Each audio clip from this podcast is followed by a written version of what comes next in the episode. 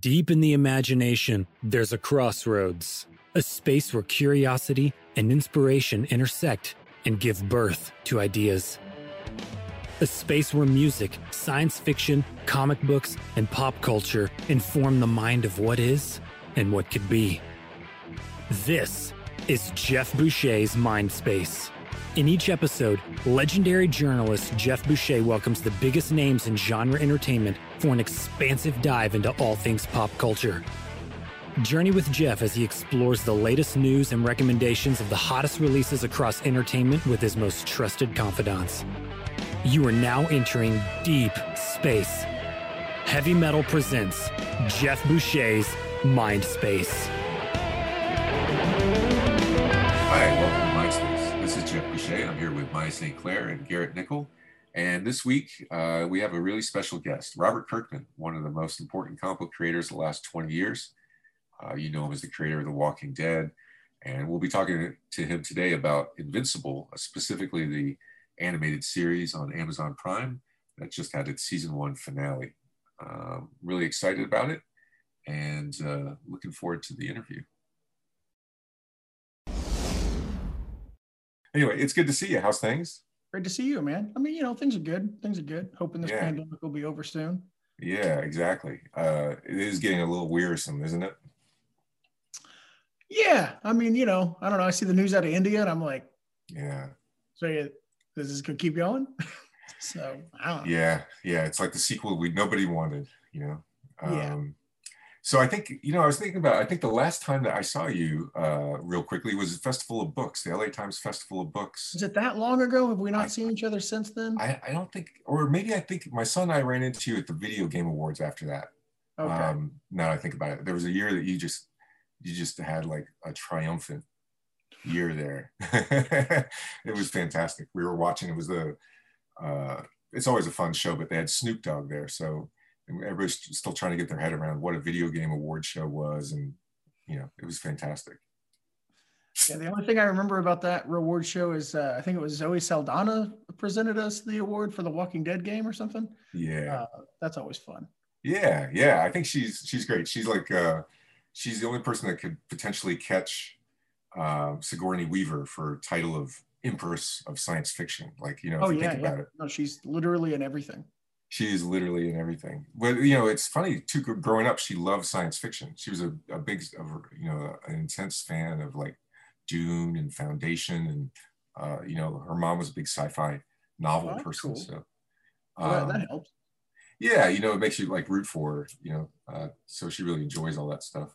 Um, so, uh, congratulations on Invincible. Uh, I I was just watching episode eight uh, for the second time, and uh, the bo- the pot the body of pot excuse me the pile of bodies.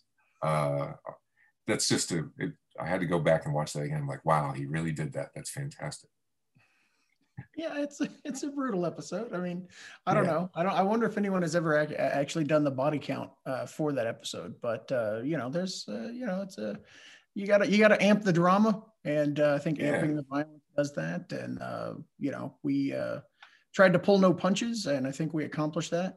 Um, you know, there are times when I watch it, and I'm like, eh, maybe we went maybe a step too far. I don't know, but uh, it's pretty cool, and uh, I'm always trying to do things that. Uh, you know shock people and startle people and, I, and I, i'm always striving to go uh, to places that other people haven't gone um, possibly there's a reason that people haven't gone in those directions but but i'm pretty happy with how the episode turned out and people seem to be enjoying the show so it's it's really cool It's really good. It's really really good, and uh, uh, it's it's it's fascinating because this is a place that a lot of people are going these days because we, you know, I mean, uh, you look at television with.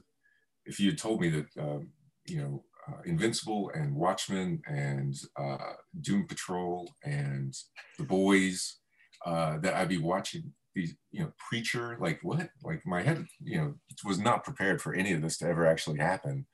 Uh, Yeah.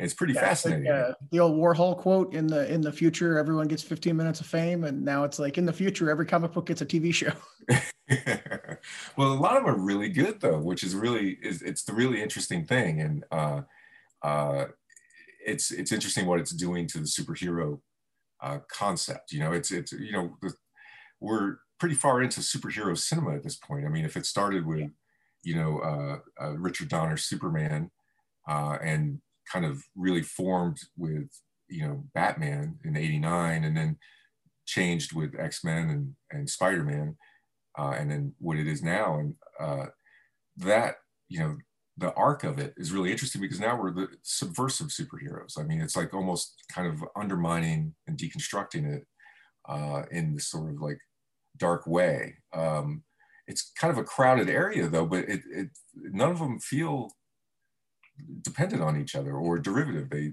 I mean, those they all stand pretty strong on their own.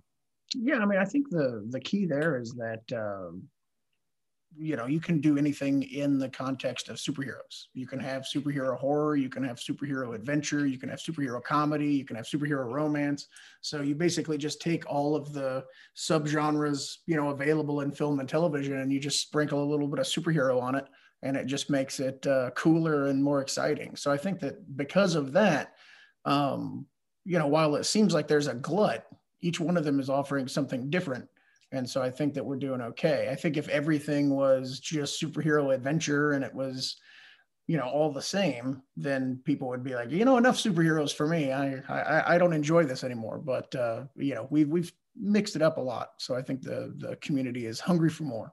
Yeah, yeah, and and it's it's fascinating how, you know, it seemed like uh, the real turning point early on, well, not early on, but earlier, uh, like Batman and Robin was so bad uh, you know, I've heard I've heard Kevin Feige say it was the most important superhero movie because it just convinced Hollywood that well anything can't be worse than this. We'll let them do it their way. And and like you know, hence Batman Begins and and and people starting to make movies that made sense. Uh, you know, uh, that, that's kind of fascinating because that could have been the end there in a way of the superhero you know kind of run, but it, it flipped into a, a different gear. Uh, uh, that's kind of interesting to think about. Uh, how about superhero animation? Because as much uh, superhero animation as we see, it's almost always on television. There's been really, other than The Incredibles, which isn't based on the comic book. Uh, I mean, uh, Big Hero Six and Spider Verse, yeah, and Batman: Mask of the Phantasm, and that's really kind of it theatrically. Uh, do you think we'll see more superhero animation after the Spider Verse success? I mean, I, I, feel like we have to. I, I think that. Uh, uh, I mean, especially like having worked on Invincible, it's it's a great way to uh, achieve the kind of crazy spectacle that you get from comics in a uh, you know producible way. And yeah. I think that uh, you know these big budget animated films, uh, you know, the sky's the limit. And I think that kind of could be the new frontier for superhero movies, uh, being able to you know push things into animation.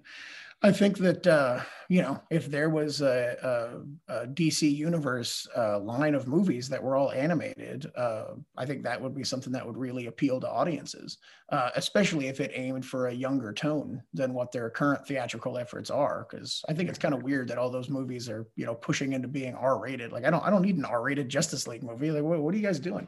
Yeah. Um, but uh, uh, but yeah, I mean I think that you know the sky's the limit for the potential on that, and I, I think we'll definitely see people moving into that. I, I mean, it's funny though, because like I, you know, I, I, have my ear to the ground. Like if something like that was being developed in secret behind the scenes, I would have heard something. So, so I, it doesn't seem like they're doing that yet. But, uh, uh, you know, I don't, I don't know.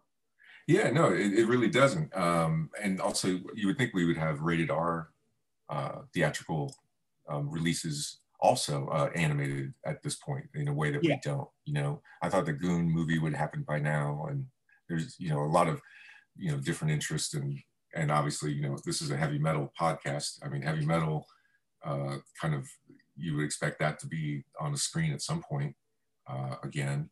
Yeah i mean it just takes one thing to come out to, to tell hollywood hey uh, the risk is lowered here. Yeah you know, let's let's let's try this now. Well so, in a way you would think sin city it, I mean, it, it, might as well be animation. I mean, that I mean that that should prove like uh, that that franchise you could say is a rated R animated comic book adaptation of you know of notable success, even though it's I know it's not animated, but it's fairly close. yeah, I don't know why that hasn't resulted in in more copycats and and and things like that. Uh, because you know th- those were definitely profitable movies, and you know movies that people still talk to to this day. So it seems like that's a formula that people could emulate. Yeah, that's all Hollywood we, does, right? Is they just emulate things that are successful over and over and over again. Oh, and and not. yeah, that's true.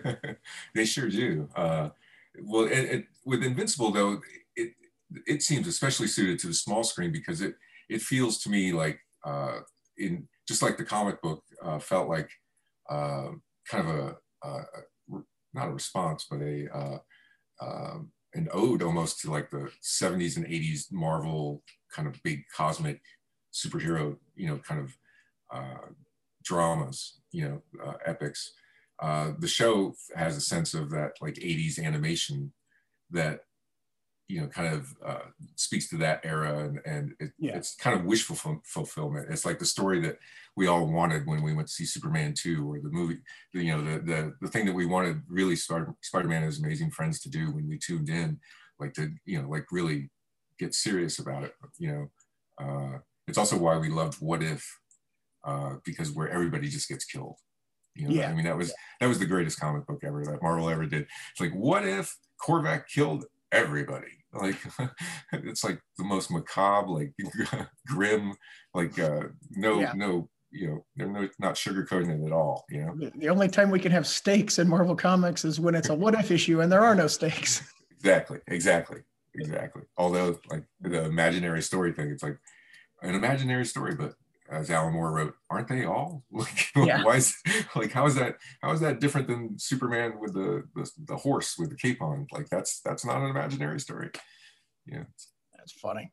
Yeah. But yeah, I mean, I, I, I, you know, that was all by design. I think that uh, when Ryan and Corey and I were all working on the comic book, uh, you know, we wanted to do something that you know, paid tribute to everything that we had loved about superhero stories from both Marvel and DC, and you know, from many different eras. Uh, you know, there are things from the modern era that inspired us, and from the you know 60s, 70s, uh, further back than that. Uh, you know, definitely the 80s. Uh, and Invincible kind of became this book that uh, you know, kind of was like a one-stop shop for superhero stories. It was like you could read Invincible and you could get an entire, you know, Marvel and DC universe type story that was contained in one book, and you had a central focus. But that story could meander and go anywhere, and the story could go to, you know, different planets in the center of the Earth, and you know, you could have massive, you know, crossover level events in in a couple of issues, and then have like really personal issues after that, and um, I think that's why the TV format is is perfect for Invincible because it is this long, sprawling, drawn out story, and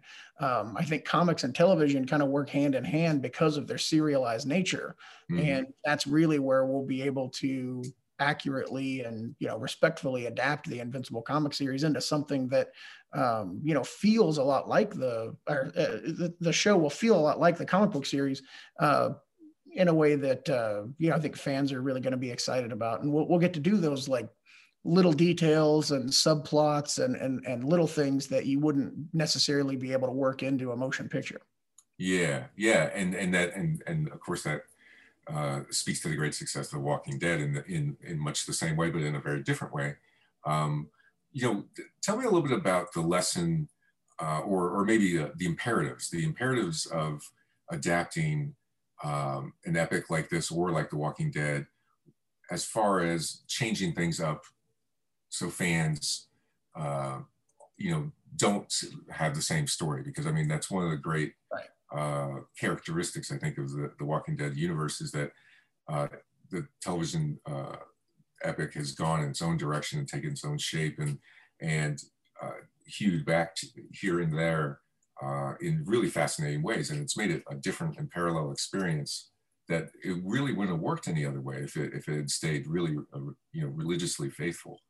Um, but do you also don't want to make changes just, you know, randomly? I mean, obviously you, you want to be selective and, and you're also working from your work. So like you think you got it right the first time. So you don't want to just, you know, screw things up just to be different, you know? Can you talk a little bit about that?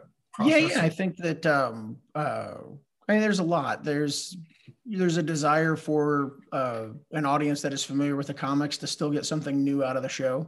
I'm always trying to be mindful of that. uh, at the same time, um, you know, you want to, uh, I mean, frankly, I want to improve the story because, especially the early issues. I mean, those were written in my early twenties, and so I think that, uh, you know, when you when you kind of compare season one to the comics that were adapted for season one of Invincible, I think you can see where certain dials have been turned to uh, heighten drama here and and and dig into character development there uh, just to, you know, in my opinion, kind of overall uh, improve the flow of the story. Um, but, uh, uh, you know, there are certain benchmarks that you have to hit, certain things that you have to adapt uh, unless, uh, you know, it, will stop being invincible. Uh, yeah. you, know, you, don't want that to happen. But uh, uh, there's also a thing I like to call uh, monitoring the ripple effects uh, uh-huh. because like uh, you have to be uh, tracking all of the little things that happened in the story that were built upon like many many years later right. and so uh, you know there's little lines of dialogue and and and little minor things that may not seem important in those early issues but they're you know kind of pulled upon later and extrapolated into something like you know much bigger. And if you haven't uh, sown those seeds then you won't have those stories available to you. Uh, and so so that's you know somewhat of a of a process. Um, but uh, but yeah and and you know then we, we have like a whole group of talented writers that are that are on invincible and uh, it's I, am really excited about some of the new stuff that they bring. Uh, there's entire subplots that were introduced into the first season that you know aren't from the comics, and that's the stuff that I think is super cool and excites me. And I think that, uh, you know, all those differences just serve to further enrich uh, the series as a whole.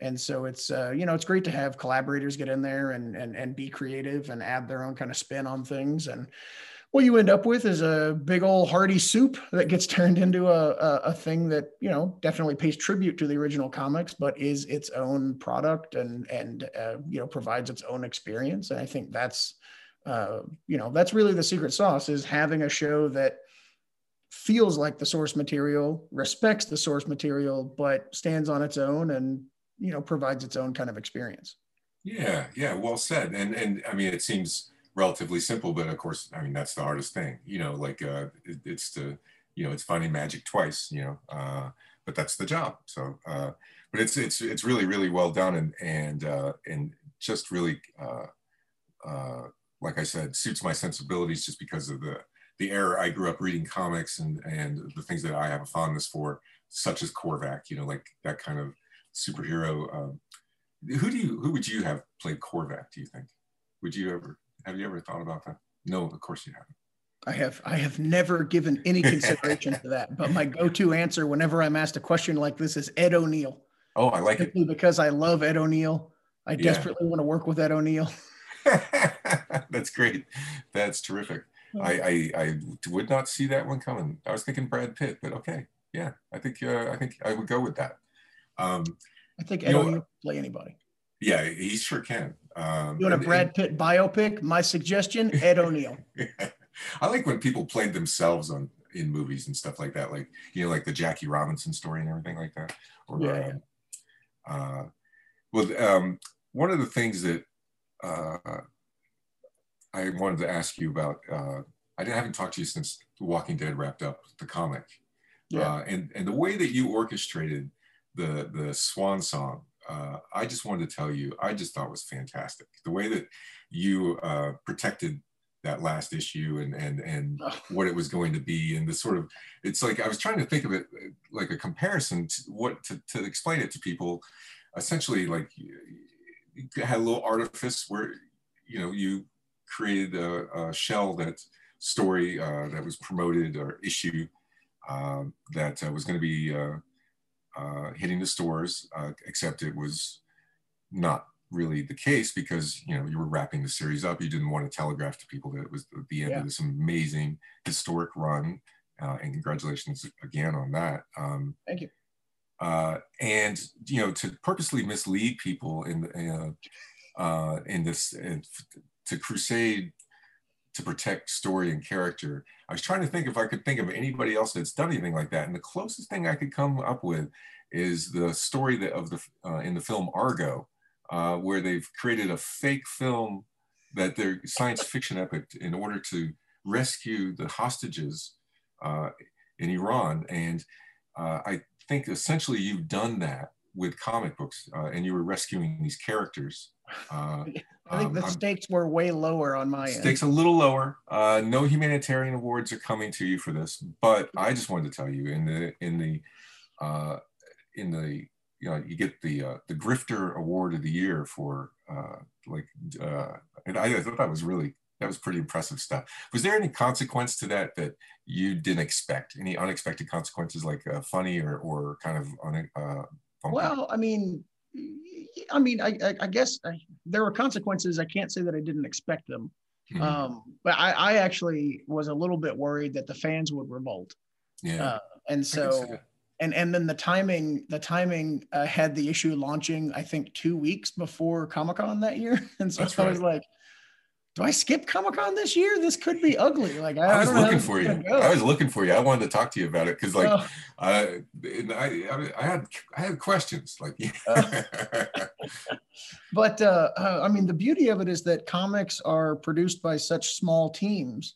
Uh, you know, it was me, uh, Charlie Adlard, uh, Cliff Rathburn, Rus Wooton, our editor Sean Mackiewicz. That's the list of people that have to know. right. Um, you know, and and and the way that we kept the thing secret was if you didn't have to know, I didn't tell you.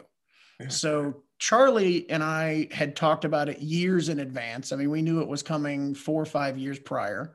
And so, you know, that was a secret that the two of us kept.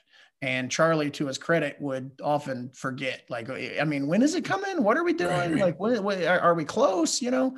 And I'd be like, you know, eh, 193, like, eh, you know, uh, uh, and there was some time where it was 192, and then I decided to have that extra because because 192 would have been where the compendium ended. So naturally, that would have been the last issue Oh, but yeah. later on i decided yeah like i want to add this big extra special issue and also i was worried that if we uh if we had done it around 192 people would say wait a minute that's the end of volume 32 and hardcover 15 and or 16 hardcover 16 and compendium 4 like wait a minute like they're they're not really you know like this seems like they're building to an end uh, so i thought okay if it, you know if, if we're Yeah. doing you know, if 193 is coming out, because it was important to me that when people actually got the issue and were holding it in their hands, they had no sense.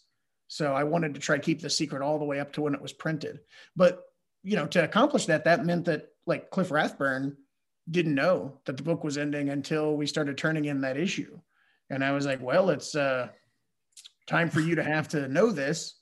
Uh, and then uh, I actually uh, agreed to pay him to work on the issue for or to work on the series for another 12 issues. So he basically got paid for an additional year to make Right. up for the fact that he wasn't aware that his job was ending. that's which, that's you know. I still feel pretty bad about. Uh, but uh, and then Rus Wooton, uh, you know, a similar situation with him. Uh, and then uh, Eric Stephenson, the publisher at Image. I told him a little bit earlier, but there were you know very high-ranking staff members at Image Comics that didn't know until the issue was shipping. Uh, and so, and then there are very high-ranking people at Skybound who weren't told. Yeah. yeah. until the book came out. And so uh, uh, those people were kind of angry, you know, like it's kind of like a you don't trust me kind of situation. And and and you know, it's completely valid. And and I and I felt a little guilty, but it was like, you know, I, I like if I tell you there's 10 other people at your level I have to tell. And if I tell them, Yeah. then there's like 10 friends that are gonna find out that if you knew that they're gonna be pissed off at me because I mean, Yeah, I had close friends of mine that I didn't tell either. Uh, so uh, there were definitely a lot of people along the way that felt uh, kind of left out, Yeah. Which is unfortunate. Uh, but uh, it was just it was really important to me that that the series ended in a way that um, you know took people by surprise. I think that uh, you know the way character deaths happened in that book. Um, you know, I wanted the end of the series to come like a character death, like you were reading the issue and you know didn't, Yeah. didn't realize it. And and and another cool thing about it was it was solicited to the distributor as a 22 page comic book. Right. And so retailers ordered it thinking it was a 22 page comic book. And it wasn't until they opened the boxes that they saw that it was like 72 pages and had a square bound spine and, you know, was this bigger thing. Uh, you know, the cover price was 299 like any other issue, even though it was, I think, three or four times the size of a regular issue. And there were people, uh, not a lot of them, but there were people that grabbed that comic, held it in their hands, opened the first page, read through it, and in the reading through that issue, realized, wait a minute, is is this ending? Is this the last? Is this the last Yeah. issue? And then they got to that last page and we're like, oh, the book is over. And wow. and that to me was the like magic that I wanted to try to accomplish because that just it just never happens. Can you imagine sitting down to watch an episode of television and, and, and at the end of the episode it's like, hey, uh, that was it. You know, it's like, yeah. I mean, I guess it happens with you know some you know lesser successful shows that just end abruptly after a season, but uh, right. Uh, but to to have like a deliberate like crafted ending that you know is delivered to you without any expectations uh, you know it was really important to me. And then yeah. while we're ramping up to this game of thrones is ending. That's right. And ga- the game of thrones ending is is pretty good like it's not this thing that everyone is freaking out about like a lot of people on the internet were i think that it's uh, the expectations that kind of sink things especially nowadays when you have things like wandavision where people are like oh wolverine's going to be in episode seven and then it's like I can't judge this show uh, yeah. fairly because I expected Wolverine to show up and he didn't, and so I'm mad. And it's like, you imagined that. Like you're mad that the thing you imagined didn't take place. Like this is unrealistic expectations on on your on your fiction here. And so I'm seeing everybody like I've constructed my own Game of Thrones ending and they should have done this. And, you know, like, cause they're, they're hyping the last season of Game of Thrones for like two years. And so, yeah. of course, fans have two years to go, uh, Daenerys is going to turn into a dragon and then this is going to happen. It's going to be amazing. And it's like, well, no, no, no, that's, that didn't happen. And so, uh, while that's going on, I'm like, are we okay? Like, is it going to be cool that there's no expectations? Is that really going to work? Like, like half of me was like, oh my God, this is great. Like no one has any time to know Walking Dead is ending and and construct how they feel like it should end, and then right, be pissed right. off that I couldn't read their minds. Yeah. Uh, and so I felt really good. And then the other half of me is like, people are just gonna like have pitchforks. They're gonna be at my house. Like they're gonna burn my house down. Like this is not gonna be great. Uh, so you know, it was a it, it was a stressful six months leading up to I'll the bet. end. I had no idea what was going to happen. Yeah, yeah, no, and and and Avengers was working up to Endgame too. So like there was yeah. like there was like everything was like ending, and yours was the secret, uh, you know, or the submarine, um, sure. you know, uh, of the of the group, and and and with good good reason, as you say, because I mean, I mean, if anything, the Game of Thrones, the eventizing of the, the finale cuts against the exact integrity of the show, which is, I mean, the reason that the, the show is successful is because it didn't play favorites in history. Like if you, you know, like if in history, if it was like a TV show, J- JFK would have been a three-term president, and you know, like, right. but history doesn't, doesn't play favorites, and and bad things happen to people that are interesting characters, and and you know, like as soon as Ned lost his head, uh, that you know signaled that that was that show's great attribute is that it was unpredictable. You, you didn't know who was going to, you know, um, and just by the nature of building up to the finale, just the nature of creating it as an event and, and must see, you know, sort of appointment kind of uh, pop culture, it takes away all that because because it, it, it makes it the one thing history isn't, which is uh, a drum roll. Here comes like here comes the big moment in history you know like you know nobody knows that's coming so and and it's the one of the great things about the walking dead uh, finding very similar uh, sort of authenticity is that you don't know when people are going to go and you don't know uh, when your favorites are going to fall and and and because the world is like that and that that makes the story you know all the more emotional and and the different levels um, so the way you did it really protected that like i i i, I, I was kind of flippant, but I, I really, really thought it was fantastic. I thought it was it was one of the most uh, uh, thoughtfully orchestrated things uh, I had seen because it it so spoke to the perfect reading experience, as you say. Like you know, someone if there was like if ten percent of the audience had that cold open, like hey, wow, this seems kind of thick. You know, like maybe there must be an ad in the back or something, and you know, and it, you feel it building up, and uh, you know the you know, sort of the sense of what's happening. Um, I mean, that's just really, really fantastic, you know. Uh, so good, good on you. Thank you. Thank you. Yeah, no, I'm very pleased with how it turned out. There were no pitchforks out in, out in my front lawn, and uh, uh, my, my family is alive and well. Yeah, no one trusts you anymore, though. No, but now you know it's it's yeah. okay. you know, but it was a, it was a, it was a steep price to pay, but you know, I admire it. I really do. I think you're in good shape. Um, I, I definitely have built this, uh, uh, I guess, mystique of like, uh, you know, The Walking Dead ends by surprise. This Negan lives one shot comes out of nowhere. Um, you know, I've, I've, uh, I debuted that series Die Die Die without ever announcing it. So I like that there's this like, you know, air of mystery around like what, you know, what will Robert do next? Where, where will things come from? Uh, and uh, it makes me do dangerous things. well, that's good. Yeah, it's good. And it's like um, like JJ with his mystery box thing. You know, like uh, uh, you know his like uh, devotion to secrecy, even uh, Yeah. even to the point of like uh, you know undermining promotion. Sometimes, you know, I think you know like well, I can't tell you what the movie's going to be. You know, like well, okay, that's. I mean, I respect it. I respect it. Uh, and I guess you know Hitchcock probably. I, I feel like Psycho was the first the first you know uh, edition of this kind of uh, thinking you know like putting the uh, you know subverting the traditional structures by doing something that uh, feels more like the real world uh, which Well, I mean, I, I think a lot about how uh, how plugged in the modern audience is. Um, Right. You know, everyone is is. Oh, wait, ho- hold on. This movie comes out in 18 months. Why haven't we seen a trailer yet? right You know, right and and uh, oh, that trailer didn't reveal enough. Like I feel like I didn't get enough. And and, Yeah. and you know, trailers for trailers now, and that's the best i love that or, or, and everyone's paying attention to casting news, and and it's like it's like this thing's you know not even filming yet, guys. Like like you you know everything about it. Um, so you know it's it's it's you know I long for the days when you know I, I was a kid and you'd open up the newspaper and be like, what the hell is RoboCop? This looks amazing. like Yeah, what's exactly. going on?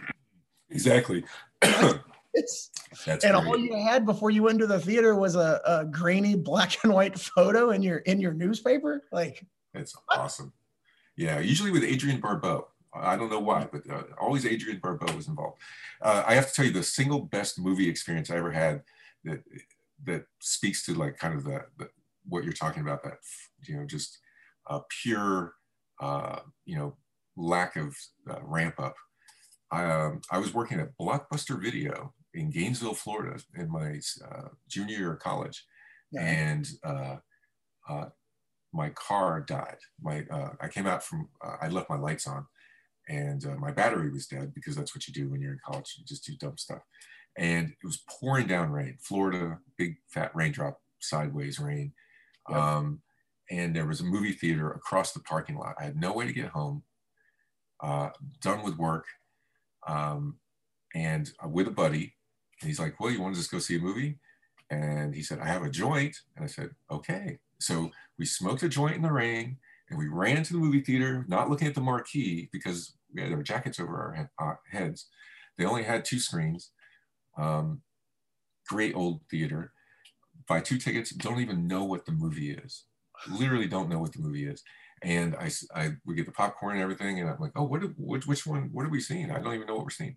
He goes, it's called, uh, it's called Reservoir something, and Oh, it was wow. Reservoir Dogs. And, and I had no idea what it was going to be, and just blew me away. It was like it was. It could not have been better. It, like it, I, it was the purest movie experience possible. That's amazing. That is Yeah, absolutely amazing. I'm so glad it didn't suck. I'm so glad it wasn't like something else. You know. So you- you're um, watching that opening scene, you're like, what are these guys doing in a diner? I don't know what's happening. Yeah, and they start talking about the Fantastic Four, and I'm like, what? What? Nobody talks about comic books in movies. Like yeah. comic books don't exist, you know, other than like you know, Breathless and and uh, Crimson Tide, right? Like that's like Silver Surfers and Crimson Tide and and Breathless, and and that, that's like it. You know. That's awesome. Anyway. That's awesome. Uh, My- my- the closest thing I got to that recently was uh, the first John Wick movie. For whatever reason, everything that was going on, like I was hearing that Keanu Reeves was in this awesome movie called John Wick, but Yeah. Like I think I may have seen a billboard like in LA and was like, oh, okay, yeah, people are saying that's really good. And it was also one of those like small billboards that's like right over the street sign where it's like Yeah. almost a bus sign thing. And Uh, I was like, oh, you know, I gotta watch that at some point. And then I, it, it was like out of theaters before I got around to seeing it. I don't know what season of Walking Dead was going on, or it might have been I had a hell year where like Walking Dead and Outcast season one and Fear the Walking Dead season one were all like happening at the same time. So it was probably in that era.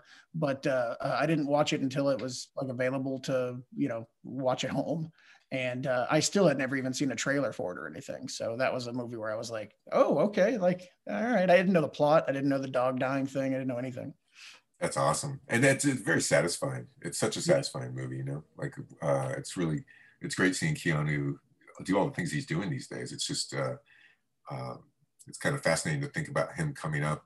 I, I, talked to Downey once, and I didn't really think about this, but I don't know why, but I don't think of Downey, Keanu, Depp being all in the same uh, group, uh, yeah. Nicolas Cage, but they all see each other just as peers. I, for some reason, I think of Downey being different, uh, a little earlier than them for some reason.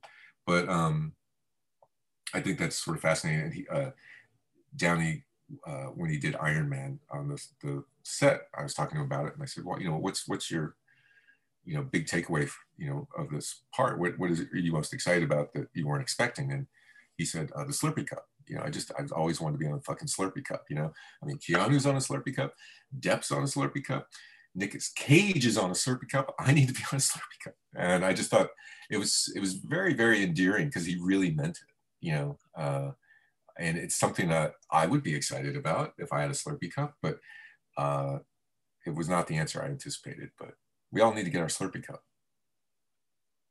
Uh, yeah, so we have Iron Man because Robert Downey Jr. wanted to be on a Slurpee cup. Yeah.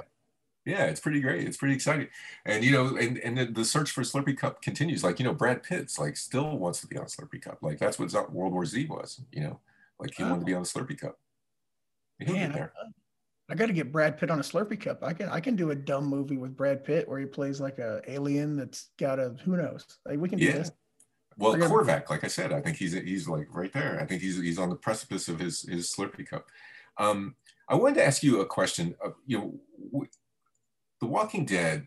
Uh, you know, I mean, it's just the success of it is just fantastic, and and uh, at both uh, at what it accomplishes in storytelling, what it accomplishes accomplishes in, in genre storytelling, um, and you know, as, as, a television success, and and soon as a, as a film success.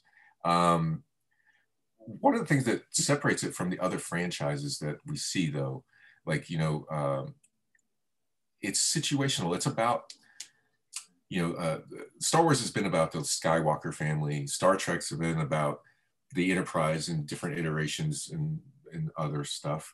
Um, you know superheroes we know who they are but walking dead it's situational it's about a time and place in a in it's about all the stories that take place in that zone in this this this uh, zombie apocalypse.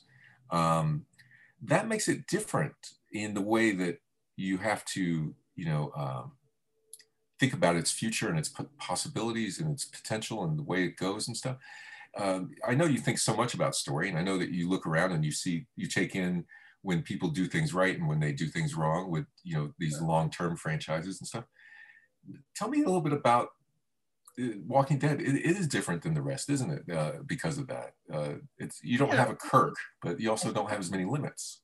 Well, I think the various uh, the various shows and the Telltale video game series, coupled with the comics and some of the novels that we've done, I think it paints an overall picture that in order to be a Walking Dead story, it literally only has to be you know a bunch of human characters dealing with the zombie apocalypse in a really emotional way Mm. And I think that's the recipe, you know, and I think, you know, you can expand Star Trek past the, you know, the, the enterprise story, you know, Deep Space Nine. And I think the, the core aspect is like a very hopeful exploration of the future, like a very optimistic yeah. uh, thing. And I think that's what sets it apart from other sci-fi stuff. But sure. I think that uh, you know, distilling Walking Dead down to, you know, human characters dealing with the zombie apocalypse in a very emotional way, uh, opens it up to where, you know, you do have, you know, for lack of a better term, like the Walking Dead universe where, yeah. uh, you know, I mean, we did a standalone Negan issue. You could definitely do a whole, you know, series with Negan. It's, it's not, uh, you know, it's not like a, a I mean, even Star Wars, I guess, is expanding beyond the Skywalker saga at this point uh, uh, to a you know great degree. Yes, um, yeah. Uh, but, but, the yeah. Jedi, it's still the Jedi. I guess that's that. Yeah, yeah. yeah. Um, but uh, yeah, I mean, even the Mandalorian, you know, that that tried to stay away from the Jedi in season one, very much got back into the Jedi uh, uh, with season two. Um, but uh, uh, but yeah, I mean, uh, you know, it's it's uh, once you turn it into a world, then anything can happen. And I think that's also where you get this sense of, um, you know, like with superheroes, it's like you can do a, a, heist story in the Walking Dead universe. You can do a, right. romance story in the Walking Dead universe. Uh, you know, you can't necessarily shoehorn superheroes in there, but uh, you know, You know. yeah, Although- Fast and Furious found a way to do it. completely out of continuity, we are doing this ridiculous thing called Rick Grimes 2000 and the Skybound X uh, comic book event that we're doing, where it's uh, superhero Rick Grimes with a lightsaber uh, fighting a bunch of zombies, and uh, that's going to be absolutely ridiculous. but it's completely out of continuity, and and and just something that we're doing for fun. It's an imaginary what if story. It's it's an imaginary story, as Al, as Alan Moore would off at. Yeah. That's great. But uh, that's interesting. And now, as you were saying that, it, I was trying to think, well, what is Walking Dead like?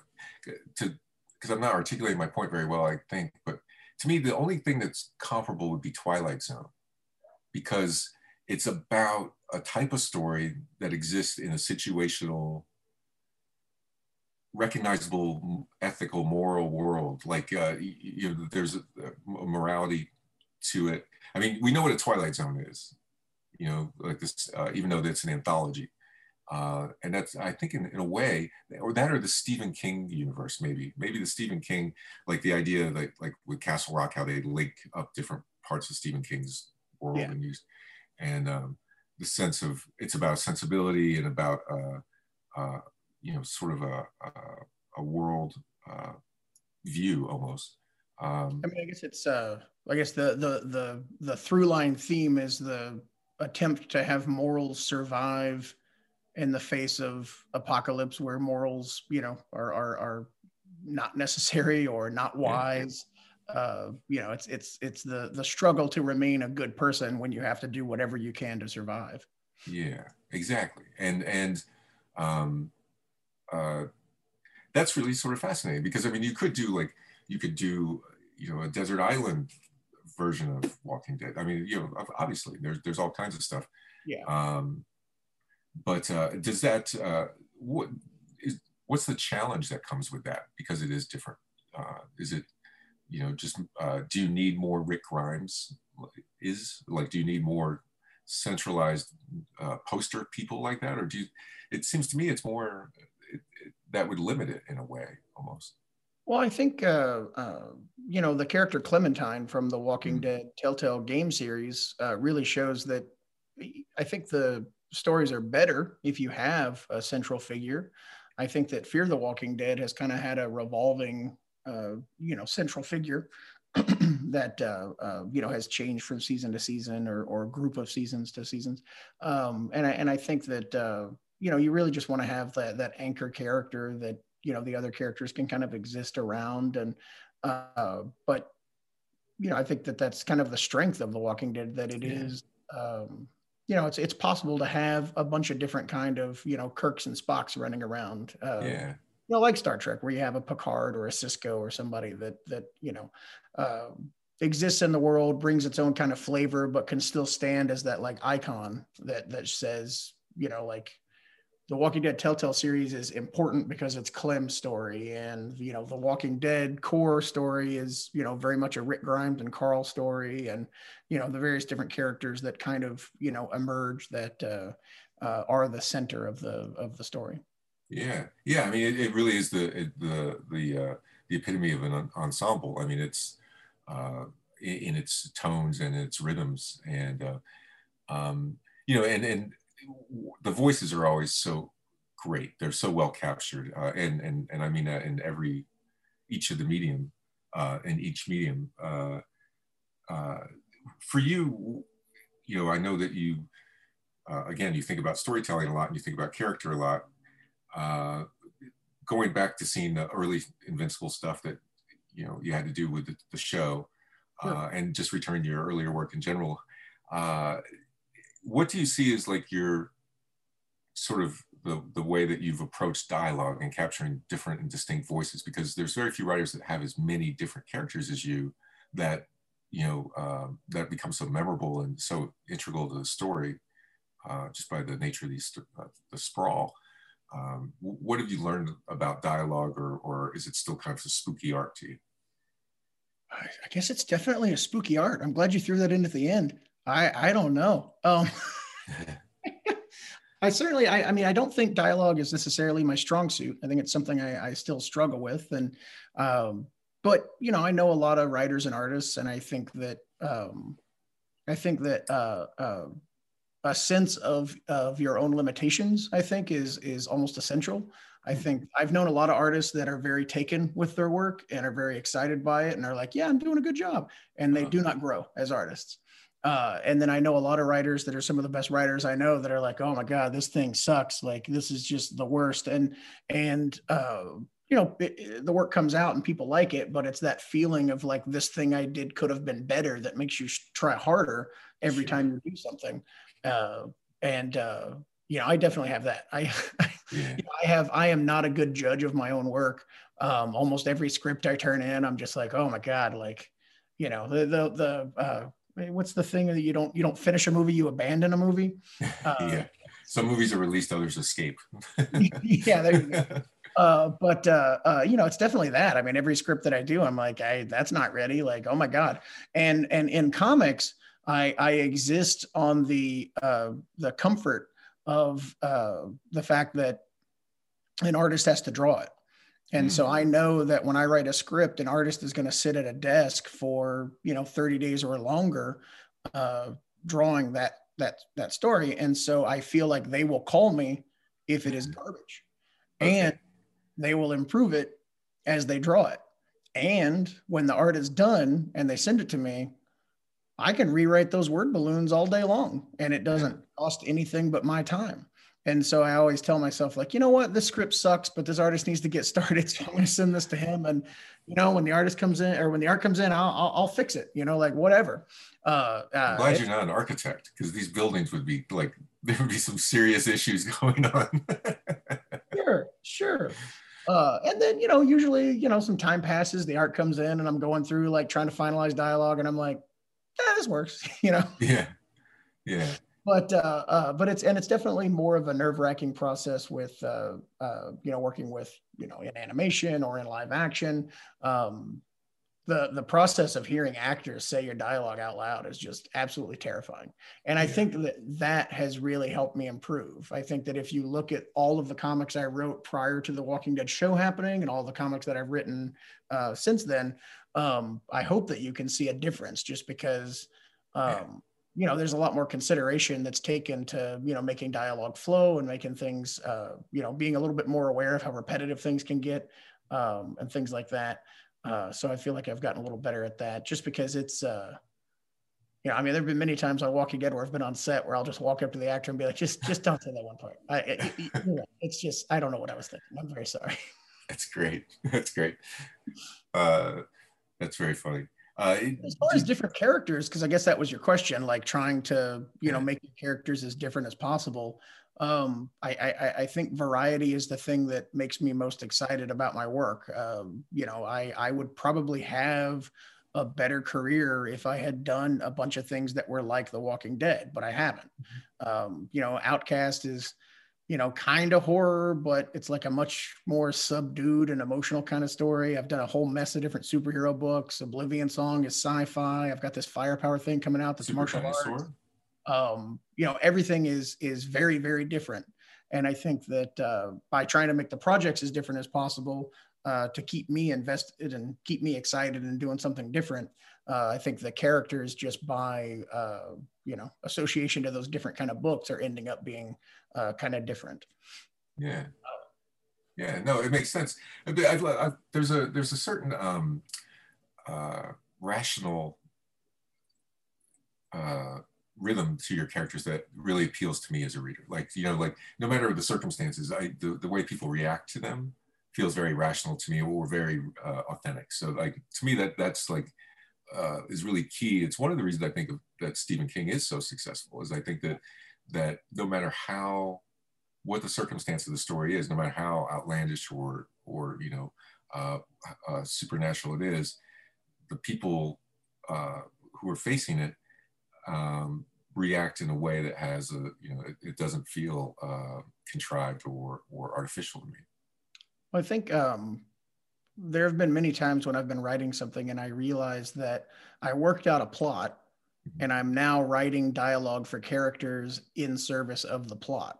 Mm. And and when I feel that happening, I just throw away the plot Oh, So I feel like as a as a writer, you have to be willing, like when you notice that your characters are saying things to advance the plot to the next step, you have to, you know, like I'll be and then that's I guess that's like the that's like what passes for writer's block for me. Like when I'm writing a scene and I can't make it work.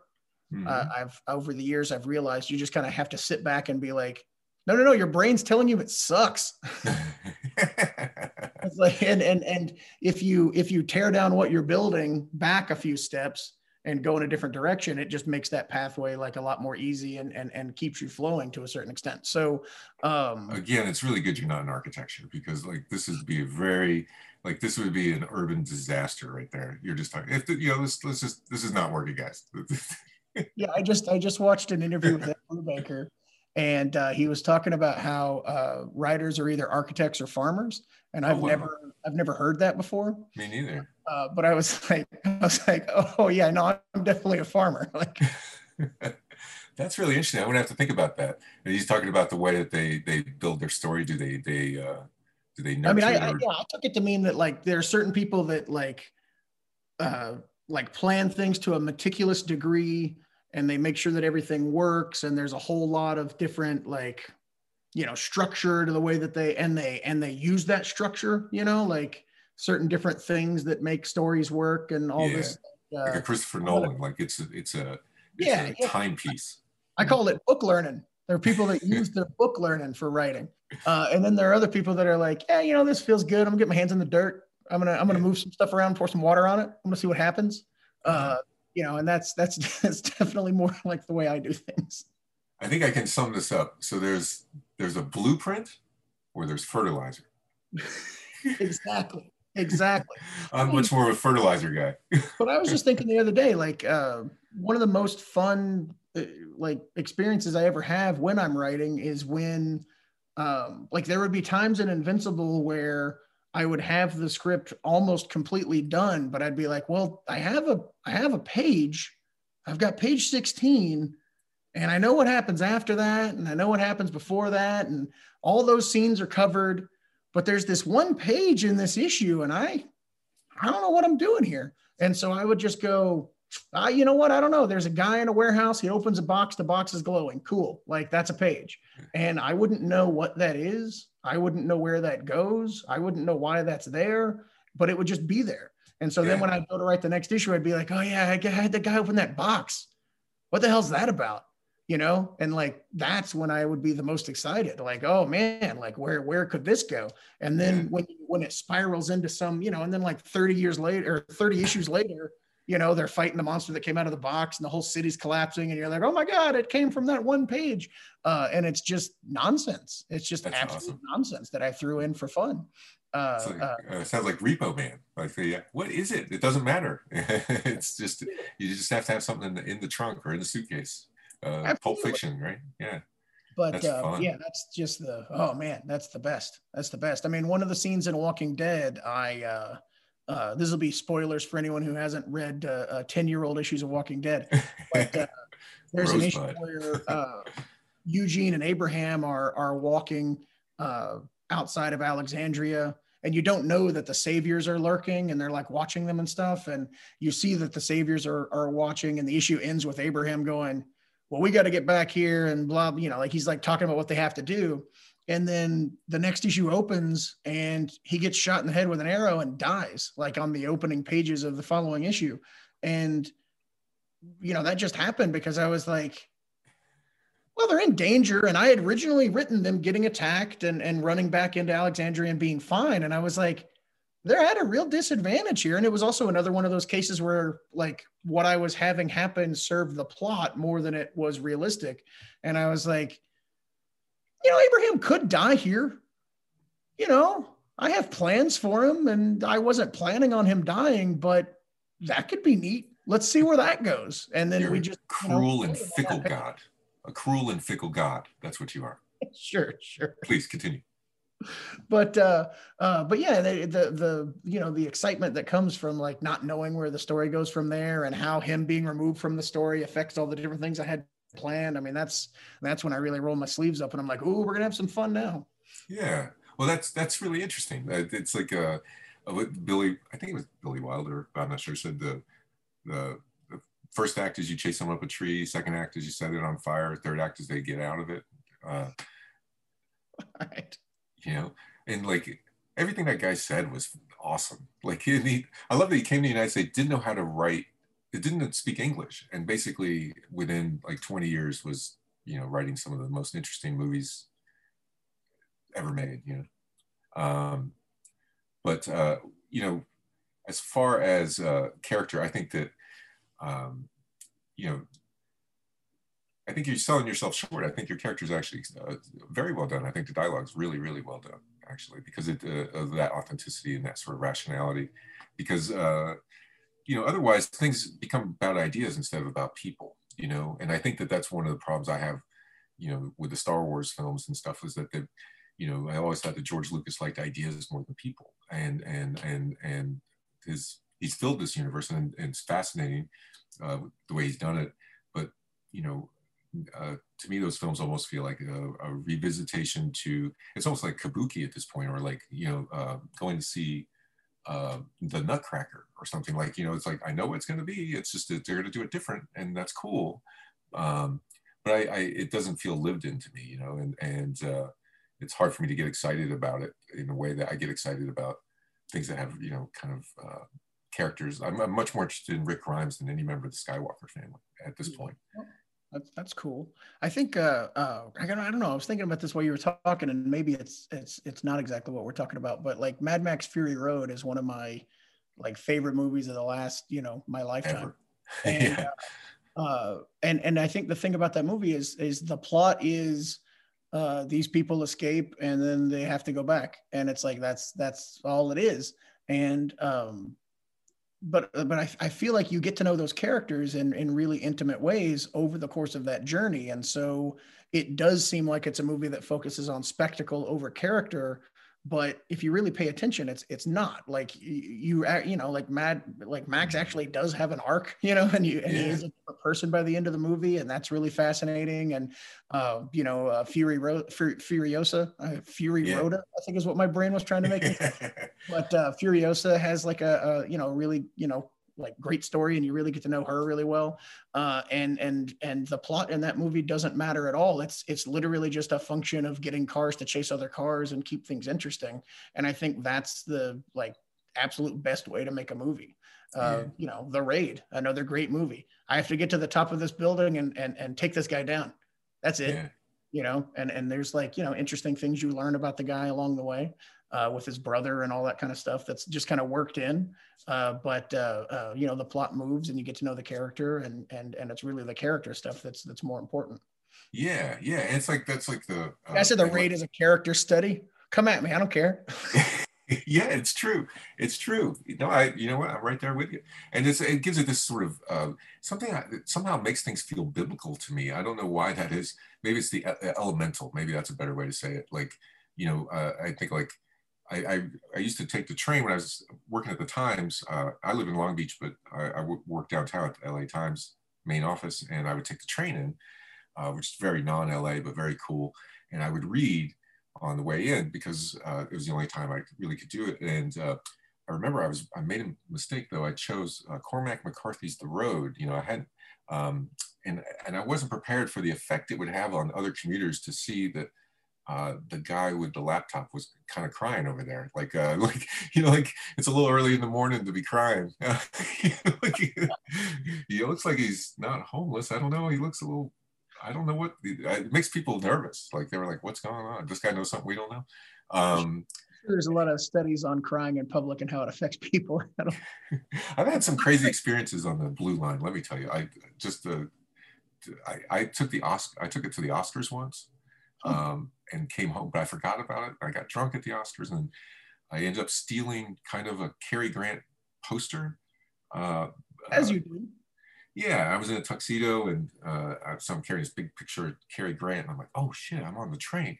And I get on the train and, and, and kind of, you know, one in the morning, a guy in a tuxedo with a Cary Grant poster like on the train and, and uh, clearly inebriated. It's a different brand of nervous that you make people. You know, like uh, they don't trust you, but they also think you might be a singing telegram. So I don't know. There's a there's a lot of different things going on. Uh, but uh, anyway, I just thought I'd share that. Well, I'm glad you survived that. barely, just barely. So I have um, to think the 1 a.m. on the train, you probably weren't the weirdest thing there. But no, well, you know how I got the poster. This is a funny story. It, it's just uh, even better than that. It's a short story. Is uh, I, it was that year uh, was like my fifth going to the Oscars, and I had been banned for life by that point, and had gone five more times after being banned, which is just so proud of that. Did you get banned for press shenanigans or? Yeah, yeah, yeah. Nineteen. Yeah, like ninety nine. I was banned. For, I got a letter, and they uh, they called up with the city attorney, and they were gonna. Uh, uh, have a microphone that shot water into Tom Cruise's face. Like, what did you do? No, uh, that's a different story. I can't tell that one. That's too oh, long. It's, it's a good one. No, I'm just joking. It's uh, yeah. I, they thought I broke into the rehearsals because my story was so complete. I found out so much about the show that they assumed that I was trespassing, criminal. So they were going to charge me with criminal trespass. And I'm like, I didn't go in the fucking building. go ahead, charge me. Um, they didn't know I got a hold of a copy of the script. you so. just wrote your story so well that they, yeah. they couldn't comprehend. That's, That's right. That's right. And I was banned for life and proceeded to go eight times. So uh, I love that. Um, right, but this so one time, I got invited to the governor's ball, and you know, which is the big uh, uh, fancy thing that they have after the show. And it's like 10% of the audience gets to go to this thing. It's the governor of the academy, not the governor of California. And they have this uh, just beautiful, uh, like prom for Hollywood. And you don't know why you get invited, and you don't know why you don't. And it's when I only got invited one time. And I went it was oh, two, two times, and it was fantastic. And I got seated at U2's table. It was the year they were nominated for Gangs from New York, Gangs of New York, and um, so I was just having the best time. Um, and all the way to the end, I'm just there. My story's turned in. I'm drinking a lot of martinis because I just really want this Hollywood magic to continue.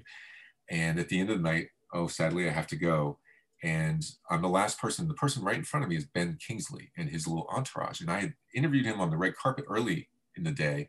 I said, Mr. Kingsley, he goes, excuse me, Sir Ben, please. And I'd never had anybody do that before. Like they actually stopped me and said, no, no, Sir Ben. And I was like, forgive me, Sir Ben. And he goes, and this is Lady Jane. I'm like, seriously? Like, like really, Lady Jane? Um, because she she is. Uh, and later I found out is because you know the uh, the way that he grew up uh, um, and uh, the the humble origins of his life, it made him important to have that title. So I respect it now. But at the time, it kind of rubbed me wrong. I'm like, Sir Ben, right, right. And so we're walking out now. He's the guy right in front of me, and I'm like, oh, Sir Ben, huh? And I'm I'm kind of doing a sideways walk because I've had like too many martinis, uh-huh. and. Uh, he has a little entourage, and there's this sign hanging. It's a poster of Audrey Hepburn, black and white, big portrait, a press board uh, hanging on threads, part of the the the, uh, the curtains and the uh, reception setup.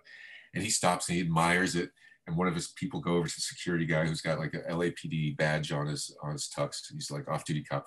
He says, "Sir Ben is a great admirer of Audrey Hepburn and wonders if he might have a memento of this wonderful evening." Yes, absolutely. The security guy goes over and pulls the thing off the wall and hands it to this person. They they trundle off into the night, and I'm watching this, right? So I walk up to the security guy, and he looks at me, and he can tell I'm trouble already. But I'm the last one. He just wants to go home, and I said, "So, I'm a big Cary Grant fan. Can I have this one, or do you got to be fucking Gandhi?"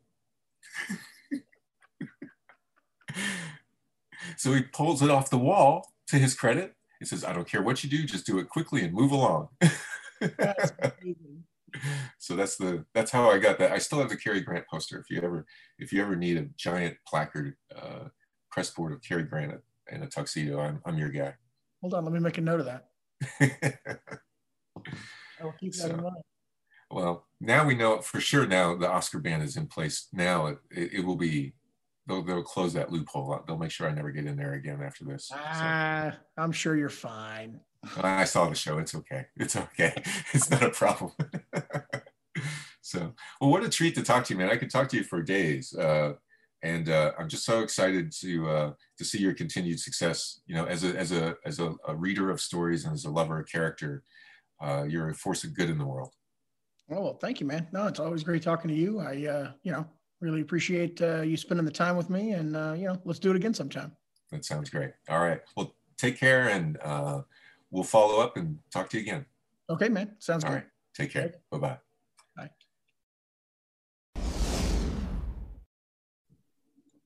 Well, thank you for tuning into Geoff Boucher's Mindspace. That was Geoff Boucher talking with Robert Kirkman, creator of Invincible and The Walking Dead.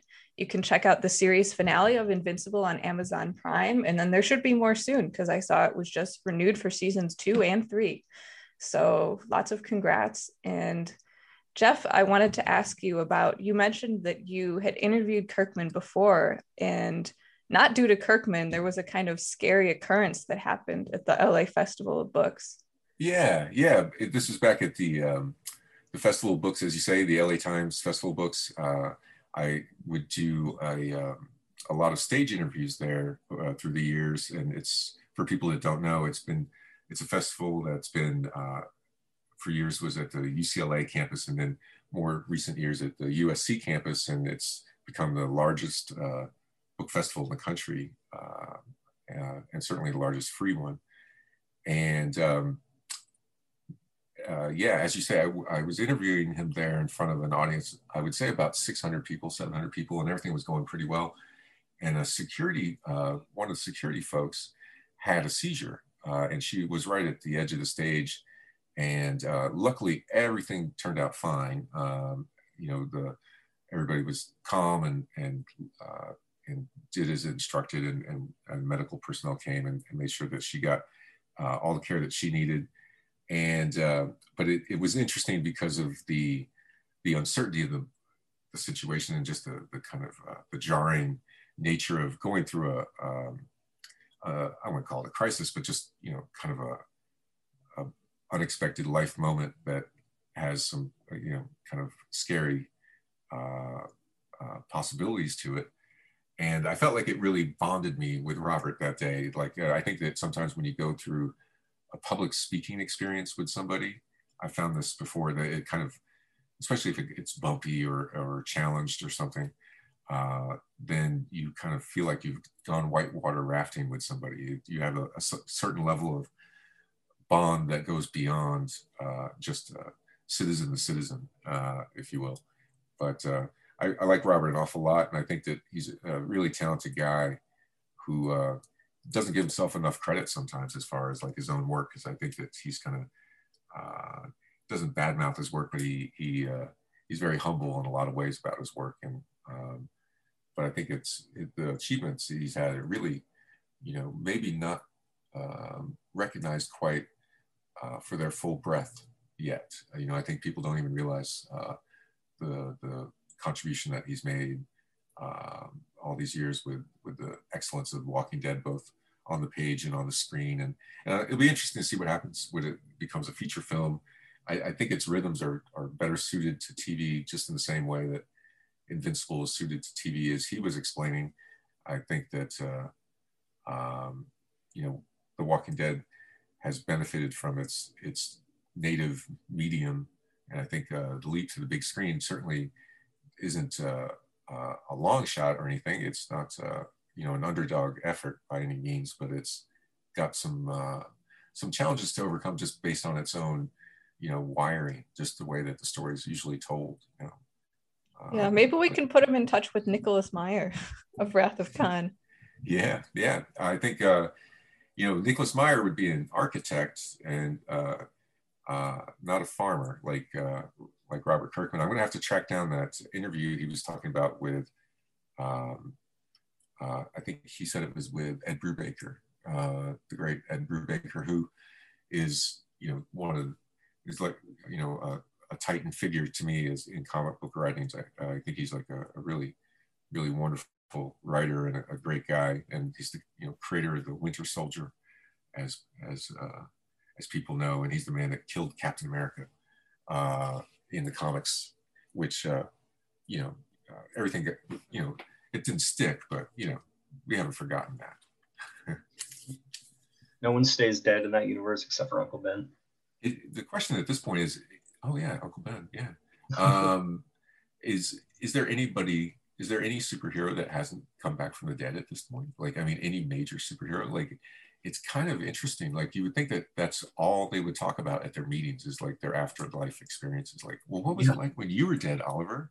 Well, when I was dead, Hal. You know, like uh, I mean, everybody's been dead. Aquaman, Superman, Wonder Woman, Batman. Like, don't they think that's weird? Like, don't they think that maybe that they're not a real universe because all of them come back from the dead? I don't know. That'd be interesting if they're like, yeah, when I was in Nirvana, they're like, you went to Nirvana? I was in heaven. Oh, what was that like? Like, That's right. That's right. Like Thor dies, does he go to the same place as Hercules? Probably not. But then how do they how do they reconcile that later? Like back at the headquarters? Like Yeah. uh, there's that one line that was really interesting in uh, the Avengers, right? Uh, in the Avengers, if I'm right, where uh, like uh, Scarlett Johansson says, you know, oh, he, he's a god, you know, talking about Thor, and, Mhm. and Captain America says, uh, I'm pretty sure God doesn't dress like that, man. Uh, you know, it, it's a pretty great Norman Rockwell kind of era response to uh, seeing a Norse god fly around. it's pretty good. I, do, I remember that because I was, remember thinking, like, what does this mean for the world at large now? Like, Yeah, y- basically, the world found out that aliens and gods existed within like the same year. yeah, And yeah. Like, do, do you even think it would be like a thing? Yeah, yeah. It's uh, they just kind of, it, especially Thor. I mean, it's it is really kind of interesting, and it's how nutty the Marvel universe is that you know aliens and vampires and gods and wizards. like yeah and then like the impossible man and like just you know it's like all over the place. Uh you know you have these uh you have the universe uh as a character you know with a funny hat uh because uh, you know if you're cosmic you have to wear a jack kirby headdress you know uh which makes you look like a tiki. Um yeah it's it's pretty nutty stuff. And and then the like those guys that you know uh they're like there's the the, the um, the collector. Yeah. You know, he just collects people. Like, what's that all about? That's kind of nutty. and one seems to have a problem with it. Yeah. And then, like, you know, there's Marvel had Godzilla comics and Shogun Warriors and uh, Micronauts. So, I mean, they're all in there too. You have all these toys running around. It's just crazy. The dog Crazy. that the Russians sent up. Yeah. The only character in the Marvel universe that doesn't exist anymore, really, because he can't, is uh, is Rom. You know, R O M, Rom, the Space Knight. Okay. There was a in the character. '70s. Uh, Marvel started publishing uh, a lot of toy-based comics. You know, like so you had uh, Shogun Warriors and, and Micronauts, um, and they interacted with the Marvel universe. You know, at some level, just like Godzilla did. Like you know, there's Nick Fury and Shield were fighting Godzilla in the comics in the '70s. Um, and uh, That's where the new cinematic universe is headed. Absolutely, absolutely. It's going to become, you know, yeah, they're going to run into all the other Disney characters. You know, like that. That's what's that's what's going to happen next. Um, I, I think they should do an Invaders. Uh, the Invaders. Uh, they should do as a film with uh, Captain America and Bucky. It, it'd be wartime. So Captain America, Bucky, Namor, the original Human Torch, but then also throw in the Rocketeer Mm. uh, from the Disney movie uh, and Indiana Jones just for fun. Like that's that'd be fun. Like I would go see Donald. Duck fought Hitler. We can have him on the, on the team. Now I don't think you're taking me seriously now. And I, no, I mean this now. I'm, I'm not joking. Uh, no, that would be cool. Though I'd like to see some more of those like team up things, kind of like in the past, like they had with uh, I mean, the first Captain America, the uh, what was it, Peggy, uh, Agent Carter. yeah, yeah, All she was in it. Yeah, especially after like this last movie, Endgame, and then went back to Shield in like the was it the 60s or 70s? I was like, I just want to see more of this world. Like, okay, so we found out super soldiers exist. Where do we go from here after World War II? Yeah, yeah, yeah. I think that there's a and just and just the World War II getting the Howling Commandos and Hmm. all those guys. It'd be fun. It'd be fun. And that would be Uh, cool with them having, like you said, all those rights to different characters, bringing in several of the Disney stuff Yeah, one. 'cause- movie. yeah, Indiana Jones and Rocketeer would actually work. Um, it'd just be funny. Uh, I guess it, it'd probably be hard to have Indiana Jones, you know, in the same universe as as uh, Thor, but you know, once he was in the once he crawled out of that refrigerator, anything Yeah. goes. Anything All goes. All bets are off. So I was uh, going back to Robert Kirkman though. I was thinking during the interview how I feel like the trajectory of The Walking Dead is almost the opposite of Star Wars. Yet they're both these like massive franchises. Like Star Wars started as the movie, became comics, TV shows, all that. Walking Dead started as the comic, became a TV show. Now they're starting to do the movies. It's like I wonder what this is going to be in like 20 years. If, like the 97 different video games they've made. yeah, yeah. it- I think it in really- 20 years it'll be just like a survival manual and like seen as prophetic. uh, it went from uh, fiction to nonfiction. Well, yeah, it'll be a we'll retirement community. It'll be a retirement community, and that's the really terrifying thing is that there's going to be a Walking Dead, you know, sort of being world that people are going to live in, and it'll they'll just incorporate like, you know, fitness. Like you have to run to stay away from people, so like that's how they keep people active and stuff. You know, it'll be Yeah, that makes sense. it'll be and their medications will make it kind of foggy, like when things are real and not. Like it could be really, you know, um, it's going to be a nightmare, but you know, it'll be a, a big success though, and that's what's important. We're giving so many good ideas to writers right now. I know, we're just giving them away. It's like gold. Uh, I don't know. I think we're we got to start charging for these ideas. But uh, it'll be interesting to see where it does go, and um, you know, it, the watching things go from you know uh, across media, from medium to medium, is sort of fascinating. I, I think for me, Transformers. I, I, I went and I covered the, uh, the Universal uh, Studios ride when they opened the Transformers ride. And I don't know if you guys have been on that. Um, it's fantastic. Okay, like it's like it's an unbelievable experience because of the way it it uses 3D um, um, digital visual information, but also with uh, uh, atmospheric stuff that's in the room.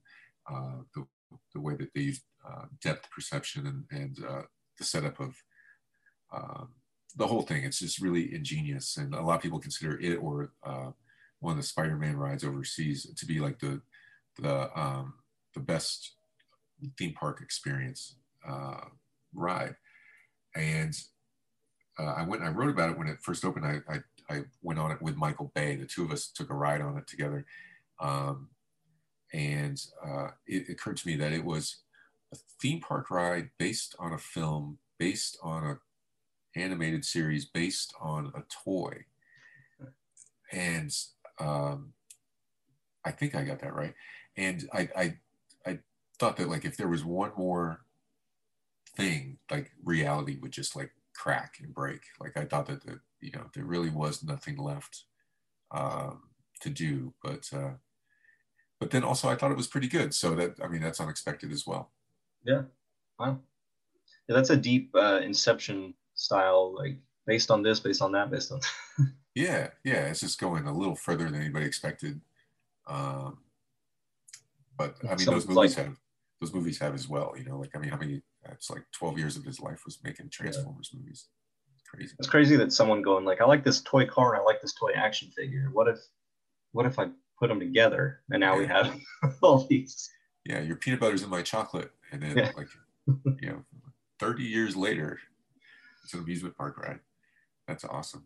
But uh, you know, it, it's one of those things. I I can see you guys going your whole life without ever thinking I need to go on the Transformers ride at Universal Studios. But if you, I I thought that, and then I went on it, and I was like, wow, this is really cool. It's not so much for the thrill of seeing the the Transformers because they're not near and dear to me at all, but um, it really is a pretty cool, uh, you know, kind of uh, experience. Yeah, sounds like a cool, cool ride. I've never been to Universal. I've been to Disneyland and California Adventure, but never Disney World or Universal or anything else. Oh yeah, yeah. Epcot's great. Epcot's Yeah. worth doing. I went there when I was a kid, uh, when it opened, the year it opened. Yeah, didn't you say you had the like first stub or something? Yeah. Yeah, I found the the parking our uh, parking ticket uh, from that day, which you know, I mean, it was kind of expensive to go there and you know feed the family and stuff. So I mean, clearly, uh, my parents were kind of uh, here, here's your souvenir. It's the parking stub. Like, uh, you know, I didn't get, I didn't quite score the, uh, Yeah. the, uh, you know, the Mickey Mouse plush toy that I wanted. I got the, uh, the parking stub, but I still, I still have it all these years later, and I treasure it. So There you go. it's memories. That's what it's all about. Yeah. So, well, fantastic. Well, uh, what a what a fun time talking to Robert, and um, uh, I really do think I could talk to that guy forever. I have so many questions for him. He's done more for zombies than you know anybody other than George Romero. It's really amazing.